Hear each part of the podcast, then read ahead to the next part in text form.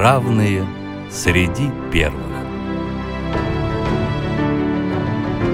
Россия и мир знают о них. Передача о людях с инвалидностью, соединяющих страны и континенты.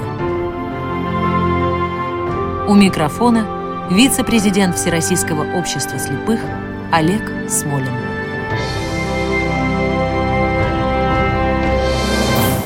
Здравствуйте! Сегодня наша программа посвящена поэту. И начнем мы ее со знаменитой и до сих пор популярной песни на его стихи. Мир, какое небо надо мной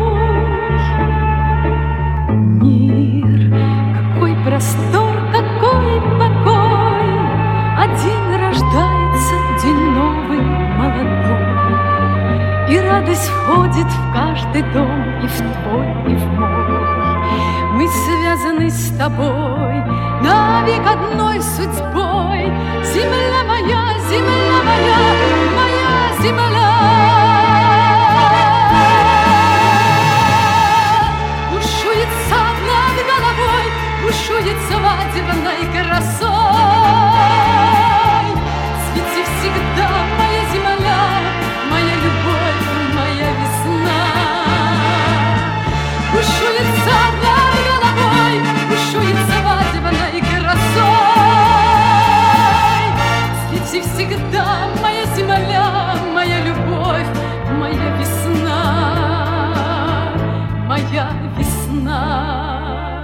Убежден, песню, которая прозвучала, знают все или почти все.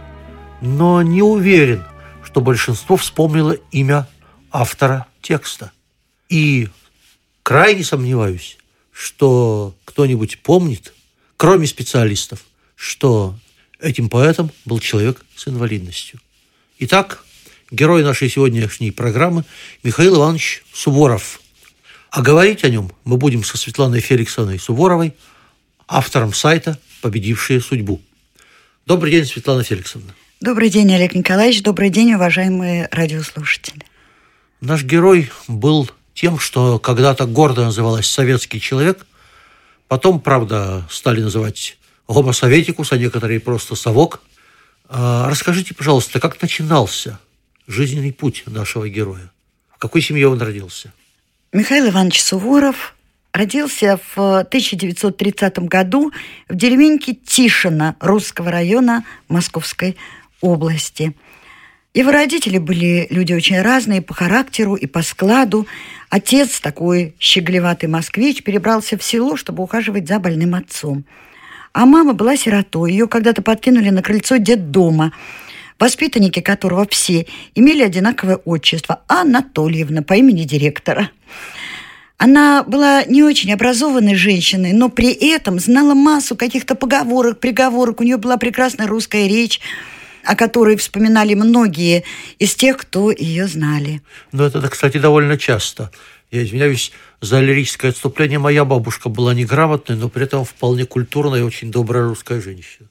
Да, вот и Ольга Анатольевна, мама Михаила Ивановича, родила девять детей, и все односельчане вспоминали ее очень и очень хорошо. Она ухитрялась пошутить, уладить какие-то ссоры, устроить э, спевки, запевки. В общем, такая замечательная женщина была, которая, конечно, очень повлияла на характер своего сына и на его знание русского языка и любовь к родному языку. То есть мама Арина Родионовна в лице мамы. Да, в общем, да. В общем, да. И так бы все оно и шло, но вот июнь 41 года, Великая война, которая изменила судьбу многих людей, целого поколения. Расскажите о том, как изменилась жизнь Миши Суворова с началом войны. Отец Миши, Иван Михайлович, пошел на войну еще на финскую, инструктором. Отслужил финскую войну, отвоевал, вернулся домой, но практически сразу началась Отечественная война. Он ушел на фронт и в июле 41-го погиб. Хотя известно это стало не сразу, только после войны. Погиб он под Старой Руссой городом. Странно. Жил рядом со Старой Рузой, да, а погиб рядом со Старой Руссой. Михаил Иванович э, иногда с грустью вспоминал вот такой странный исторический, очень печальный каламбур. Семья, девять детей. Они бежали от немцев из Подмосковья, когда немцы начали наступать на Москву. После освобождения Подмосковья вернулись домой. Оказалось, у них ничего нет. Деревня освобождена, но на месте родного дома осталось пепелище. Все имущество, дом, все сгорело. Чтобы выжить, приходилось даже просить милостыню, чего Миша очень стеснялся. И в 42 году, когда ему было всего 12 лет, он устроился слесарем на картонную фабрику. Давайте послушаем, как об этом вспоминал сам Михаил Иванович. Еще мальчишкой к верстаку я встал тисков не доставая. Деталь, как первую строку, точил, ладони обжигая. В лицо плескалась блеском сталь, рука не твердая не мела, но сил затраченных не жаль. Деталь, как стих литой, запела. А теперь о том, как случилось, что он стал героем нашей программы. Что произошло? Как мальчик из многодетной семьи, он мечтал и имел право, как сын фронтовика, попасть в Суворовское училище, которое как раз в это время открывались в нашей стране. В августе 43 -го года начали открываться Суворовские училища. Но как раз в августе, когда он уже ждал отправки, случилось несчастье. Чтобы прокормиться и выжить, вот многодетной семье в условиях послевоенной, деревенские ребята ловили рыбу. Причем ловили ее, кругом ведь было полно не разорвавшихся снарядов. И они складывали их в овраге, в так называемом Теряевском овраге. И как-то раз Миша, когда он шел собирать ягоды, при том, что он знал, что там хранятся не разорвавшиеся боеприпасы, ну, естественно, как многие дети, он об этом забыл, увлекся сбором малины. Малины было много – начал ходить по кустам, искать осыпанные ягодами кусты, наступил на гранату, взрыв, и он ослеп. Слава богу, у него не оторвало никакие конечности, так вот считалось, что повезло. Но он получил тяжелейшую контузию, в результате которой начал слепнуть и на второй глаз. Первый ослеп сразу после взрыва. А второй вот начал слепнуть постепенно, и в течение буквально двух-трех месяцев Миша совсем потерял зрение. И как дальше складывалась его жизнь? Понимая, что ребенок слепнет, взрослые стали думать, что делать, как найти ему какое-то другое место в жизни. И московская тетя, сестра отца, тетя Катя, вспомнила, что в Куйбышеве есть школа для незрячих. Они списались с этой школой. И естественные школы написали, что Мишу готовы принять. Отец, я повторяю, был как бы на фронте, от него не было никаких известий, но похоронки тоже не было. Он был сын фронтовика из многодетной семьи.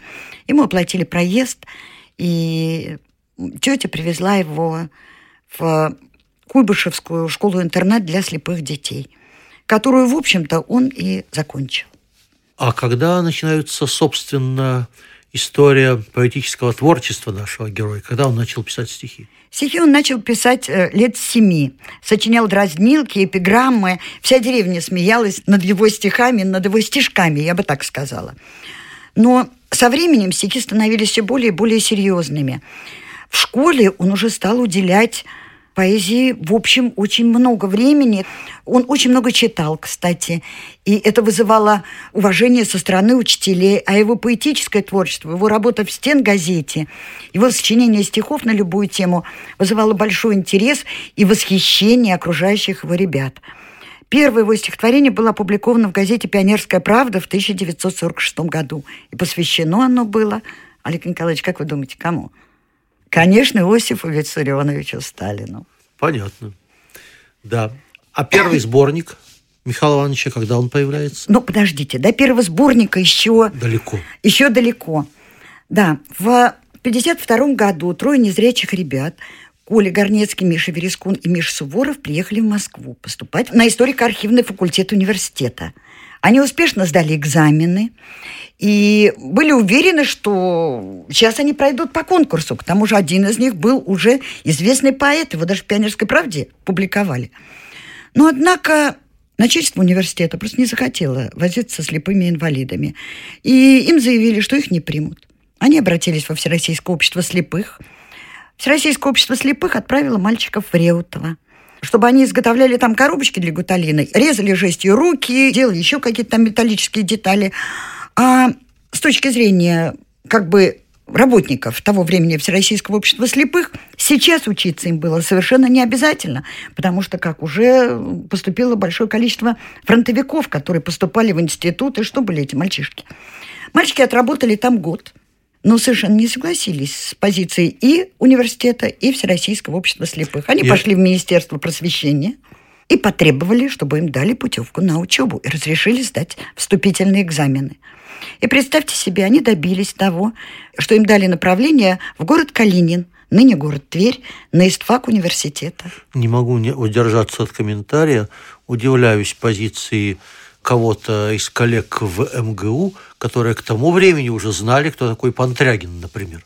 И это был не Московский государственный университет имени Ломоносова. Это был историко-архивный факультет А. университета какого-то, который потом преобразовался в историко-архивный институт. Прошу прощения. Так называемый второй Московский университет, по-моему, он так назывался. Тогда прошу прощения у коллег из МГУ. Да, МГУ всегда принимала любых студентов с любой инвалидностью, если они показали хорошие знания, хорошее владение предметом. Это правда. Итак, ребята отправляются в Калинин, ныне Тверь. Мало того, они селятся в одной комнате общежития, а вот соседями их оказались ребята-фронтовики, которые фактически стали им глазами и оказали им очень большую помощь в учебе. Михаил Иванович до конца жизни очень тепло вспоминал своих друзей по университету. Это была настоящая коммуна.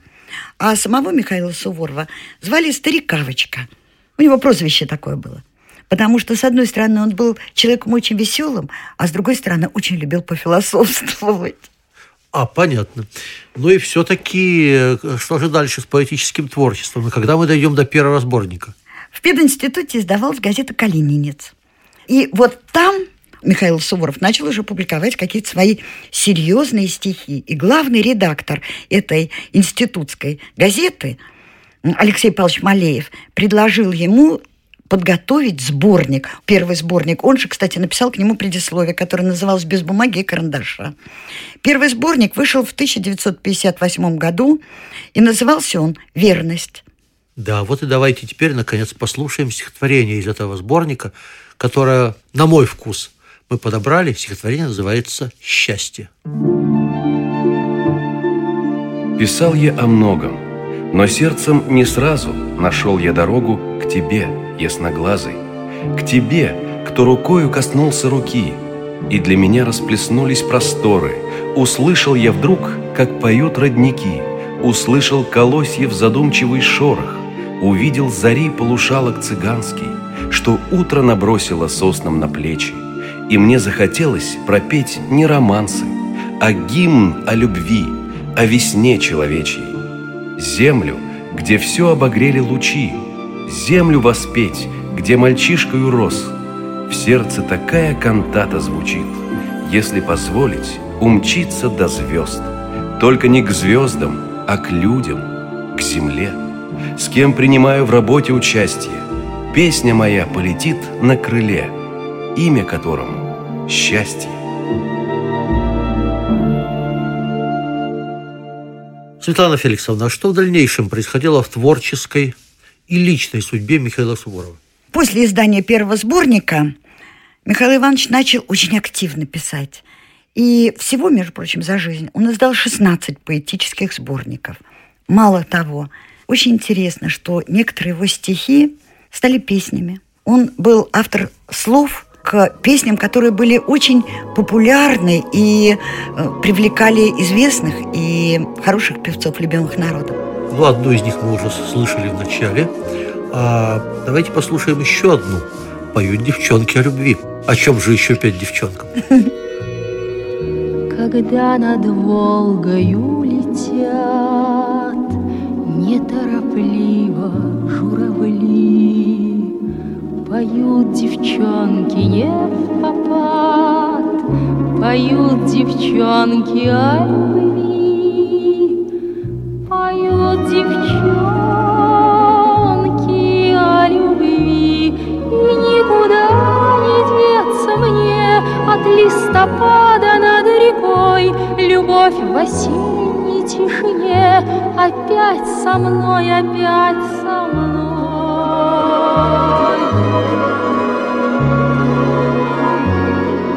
Любовь в осенней тишине Опять со мной, опять со мной. Когда над Волгою горят В метельный вечер фонари девчонки не в попад. Поют девчонки о любви. Поют девчонки о любви. И никуда не деться мне От снегопада над рекой.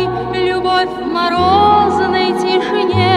Опять со мной, опять со мной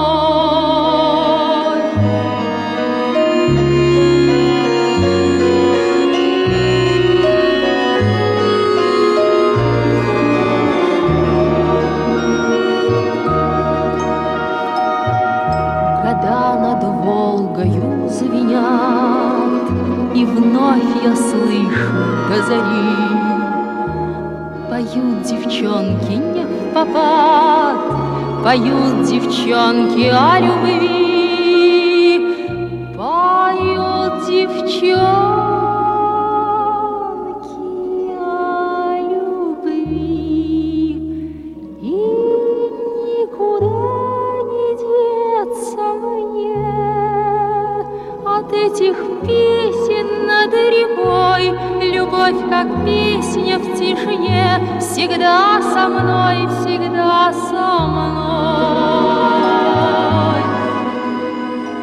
Феликсовна, в Тверской области многие помнят Михаила Ивановича не только как известного поэта, но и как любимого учителя. Кстати, уже незадолго перед смертью он получил звание заслуженного учителя России. Расскажите, пожалуйста, об этой стороне его жизни. Знаете, страсть к учительству, педагогика, была примерно так же сильна и занимала такое же место в его жизни, как любовь к поэзии. После института он пошел работать в школу, учителем истории. Олег Николаевич, между прочим, так же, как и вы, в вечернюю. Вот тогда это была очно-заочная школа Да. для рабочей молодежи. Ровно так же, как и у меня. Да. Много лет он отработал учителем. После этого какое-то время он проработал в школе рабочей молодежи для обычной молодежи. Потом он стал работать в школе для, в очно-заочной школе для слепых и слабовидящих. Это было очень важно, очень важная работа в то время, потому что многие люди после войны теряли зрение, было много поздно ослепших.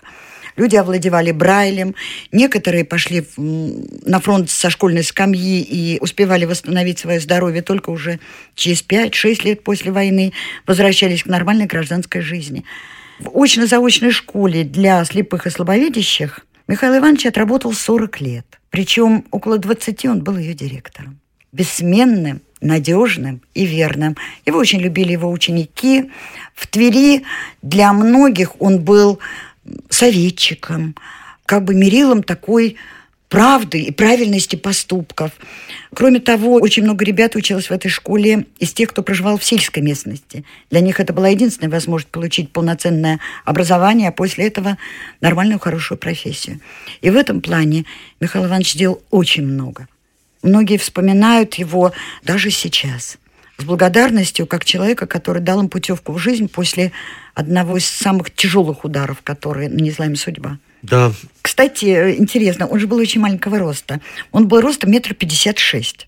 И при этом он был очень крепкий. От его рукопожатия приседали даже сорокалетние крупные мужики. Школьникам это страшно нравилось, что он такой крепкий, здоровый. Он с ними там ловил рыбу.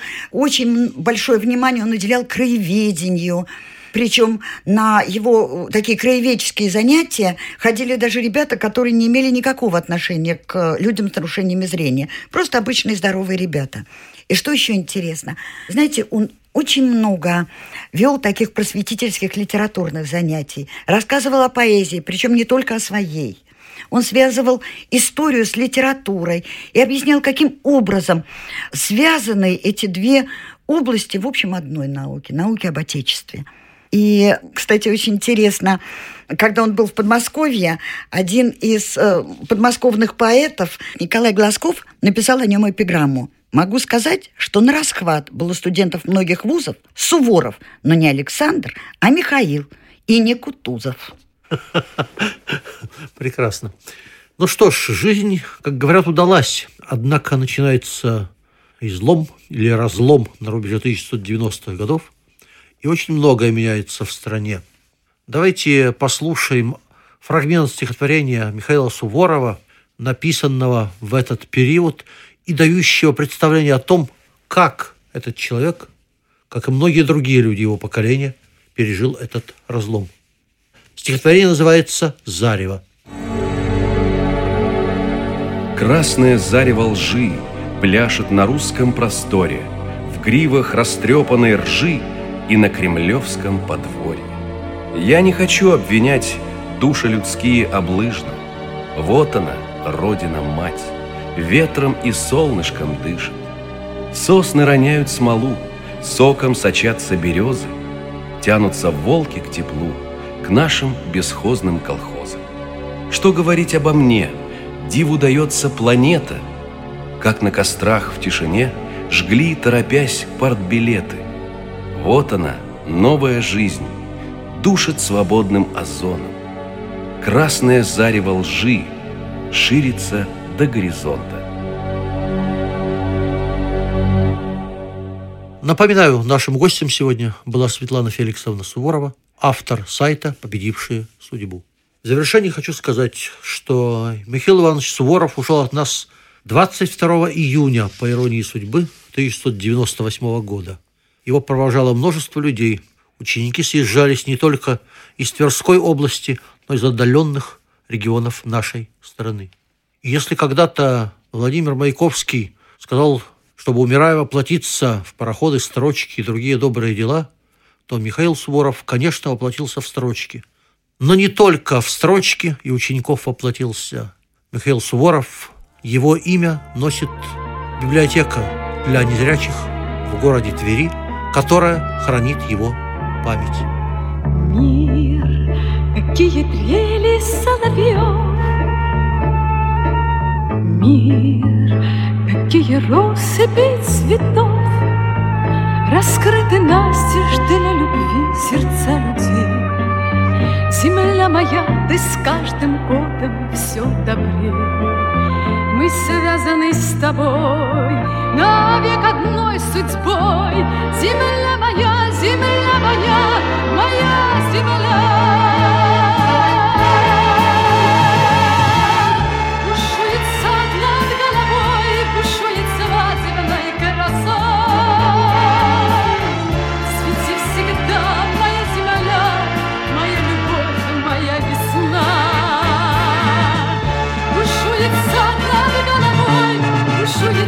свадебной красой. Свети всегда,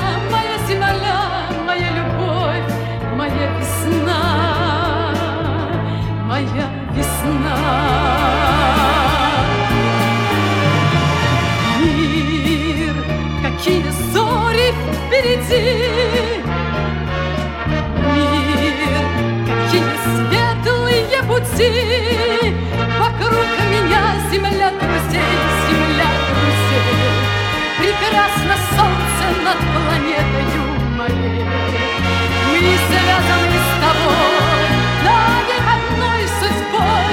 Земля моя, земля моя, моя земля. Бушует над головой, бушует свадебной красой.